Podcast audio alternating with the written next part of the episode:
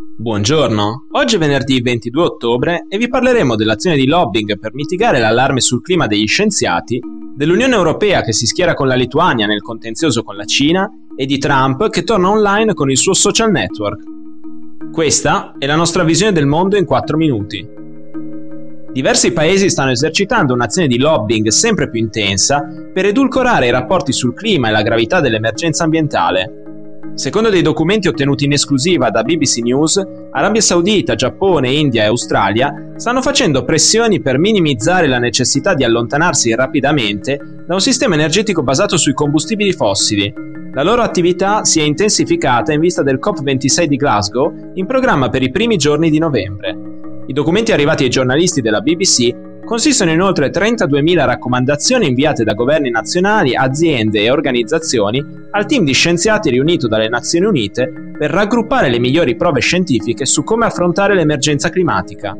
Tra le migliaia di consigli positivi e consapevoli della gravità della situazione si trovano invece quelli dell'Arabia Saudita, che chiede di eliminare dal report frasi che facciano riferimento all'urgenza di azioni per mitigare gli effetti del cambiamento climatico con il rapido passaggio alle energie rinnovabili, azioni che passano per un minor consumo di petrolio, pilastro dell'export dell'economia saudita.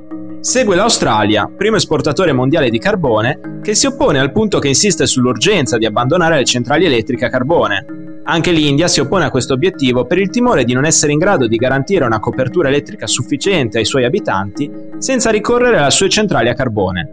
Anche il consiglio di ridurre il consumo di carne e gli allevamenti intensivi è sotto attacco da parte di governi e gruppi industriali di Brasile e Argentina, scettici sul fatto che una dieta prevalentemente vegetale inquini la metà di una sbilanciata verso la carne. Un numero ancora più ampio di paesi, inoltre, si rifiuta di pagare i danni causati dall'emergenza climatica nei paesi meno ricchi e si preparano a dare battaglia su questo punto alla COP26. L'Unione Europea ha deciso di schierarsi nella disputa tra Lituania e Cina, da mesi lo Stato baltico e membro dell'UE ha innescato una serie di contenziosi con Beijing. A scatenare la crisi diplomatica è stata la volontà di Vilnius di permettere a Taiwan di aprire un ufficio di rappresentanza ufficiale nel paese, andando contro la One China Policy cinese che non riconosce Taiwan come nazione sovrana.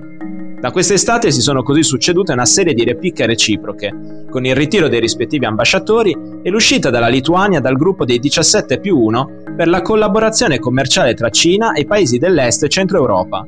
Il ministro della difesa lituano ha anche invitato i suoi concittadini a buttare via gli smartphone Xiaomi e Huawei perché pericolosi per la sicurezza e i dati personali. La Cina, come contromisura, ha deviato la destinazione di alcune rotte commerciali che terminavano nel paese e chiuso diversi contratti con le imprese lituane. Ora la commissaria europea per la concorrenza Margaret Vestager ha ribadito il sostegno dell'Unione ai Paesi membri che si trovano costretti a prendere decisioni che la Cina trova offensive, ribadendo la volontà di continuare a opporsi ai tentativi di intimidazione e di rafforzare i rapporti con Taiwan. Per dicembre dovrebbe essere anche pronta la bozza di nuove misure anticoercizione con cui l'UE potrà rispondere con maggiore efficacia a situazioni come quella ora vissuta dalla Lituania. Ieri il Parlamento ha anche discusso la possibilità di sottolineare la necessità della libertà di navigazione e di sorvolo nel Mar Cinese orientale e meridionale, così come l'importanza di perseguire la pace e la stabilità attraverso lo stretto di Taiwan, rafforzando i legami tra l'Unione Europea e Taipei. Dopo essere stato bannato da tutte le principali piattaforme social per il suo ruolo nell'assalto al Campidoglio di Washington del 6 gennaio scorso, Donald Trump si prepara a tornare online con un social network tutto suo. Mercoledì un comunicato ha annunciato l'arrivo di Truth Social, con l'obiettivo di opporsi alle società big tech e dare una voce a tutti, compresi estremisti di destra e complottisti di varia natura. Dopo il ban di gennaio per la violazione delle linee guida delle piattaforme che vietano di condividere contenuti che promuovono la violenza e notizie false, Trump a maggio aveva iniziato a comunicare con i suoi sostenitori con la scrivania di Donald Trump, una sorta di blog all'interno del suo sito ufficiale che però ha avuto vita breve, tanto da essere chiuso a inizio giugno. I primi test su Truth Social saranno svolti a novembre e la verità di Trump dovrebbe tornare a rivelarsi al mondo per i primi mesi del 2022. Viviamo in un mondo in cui i talebani hanno una grande presenza su Twitter, eppure il vostro presidente americano preferito è stato messo in silenzio. Questo è inaccettabile, ha scritto Trump nel comunicato stampa. Per oggi è tutto, dalla redazione di The Vision a lunedì.